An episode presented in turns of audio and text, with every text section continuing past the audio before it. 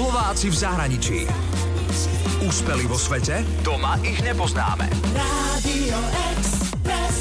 Ak sme si niekedy mysleli, že vedci sú iba zatvorení v labákoch, tak to vôbec nie je pravda. Ešte na strednej škole som samozrejme sa snažila pomáhať spolužiakom a nebola som rozhodne iba v knihách, aj som s nimi chodila vonku, to asi každý. Na vysokej škole to isté, aj tu, keď sme robili doktorát, je pravdou, že sme v labákoch občas trávili aj dvanásť hodín denne, keď to projekt vyžadoval, ale potom sme samozrejme išli do baru a dali si pivo. Chemička Martina Rybár Hestericová mi tento mýtus vyvrátila a predstavujem vám ju ako úspešnú Slovenku v zahraničí. Hraničí.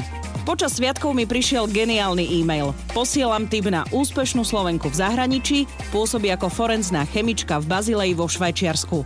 Vo voľnom čase popularizuje vedu na svojom Instagrame, kde jej video získalo vyše šesť miliónov pozretí.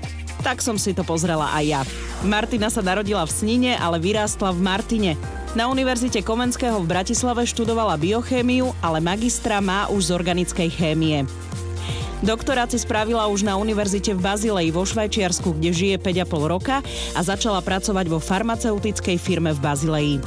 Konkrétne robí na oddelení forenznej chémie, teda je forenzná chemička. Človek si pravdepodobne predstaví C S I seriál a že, že budem pracovať s mŕtvolami, prípadne rovno seriál Kosti, ale to nie je pravda v tomto prípade. Forenzná chémia pre nás znamená, že sa snažíme stanoviť, aké zlúčeniny môžu byť uvoľňované do materiálov, ktoré sa používajú pri výrobe liečiv alebo pri výrobe protilátok, ktoré sa teraz používajú často na liečbu rakoviny alebo na liečbu poruch krvotvorby alebo niečo podobné. A mám aj konkrétny príklad. Martina mi to samozrejme vysvetlila. Niektoré lieky proti rakovine, ktoré sa vyrábajú po celom svete, sú založené na protilátkach, čo sú vlastne bielkoviny, ktoré sa musia produkovať pomocou bunkových kultúr. Materiály, ktoré sa pri fermentácii používajú, to znamená pri tom, keď tie bunkové kultúry rastú, musia byť sterilné. To znamená, že tam smie rásť len tá konkrétna bunková kultúra, tak, aby sa tam nič iné nedostalo, aby to nebolo proste nebezpečné. No ale z toho samozrejme vyplýva aj to, že tie plasty môžu do toho liečiva počas výroby uvoľňovať nejaké chemikálie, ktoré treba kontrolovať, pretože tieto chemikálie môžu byť toxické a aj keď by to liečivo vlastne pacientovi pomáhalo, ak by tam tieto chemikálie boli prítomné, tak by mu mohli naopak škodiť. To je to, čo na oddelení forenznej chémie Martina robí. Snaží sa stanoviť, aké sú to chemikálie, v akých množstvách sa nachádzajú a reguluje,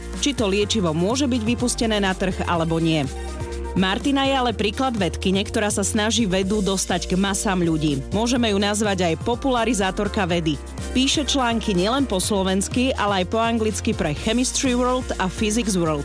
Martinin detko bol učiteľom matematiky a fyziky a na dôchodku začal pridávať riešené príklady na stránku Príklady E U. Myslím, že máme viac ako dva milióny návštev ročne, čo je cool, áno. No a keď detko umrel, tak som sa rozhodla začať aj s chémiou, ako v jeho mene vlastne pokračovať. No a keďže som si bola vedoma toho, že vlastne naša cieľová skupina sú mladí študenti, ktorí nie len chodia na Facebook a na, na internet hľadať si príklady, ale sú aj na sociálnych sieťach, tak ja neviem, to bolo možno v dvetisícštrnásť som sa rozhodla založiť Instagram profil. Tak som sa snažila fotiť to, čo som videla v labáku, tak aby to bolo pekné a farebné a snažila som sa dať k tomu nejaký populárny popis. Za tri a pol roka má Slovenka Martina Rybár Hestericová viac ako dvadsaťpäť tisíc followerov a áno, jedno z Matiných videí má vyše šesť miliónov videní, ďalšie štyri milióny a tak.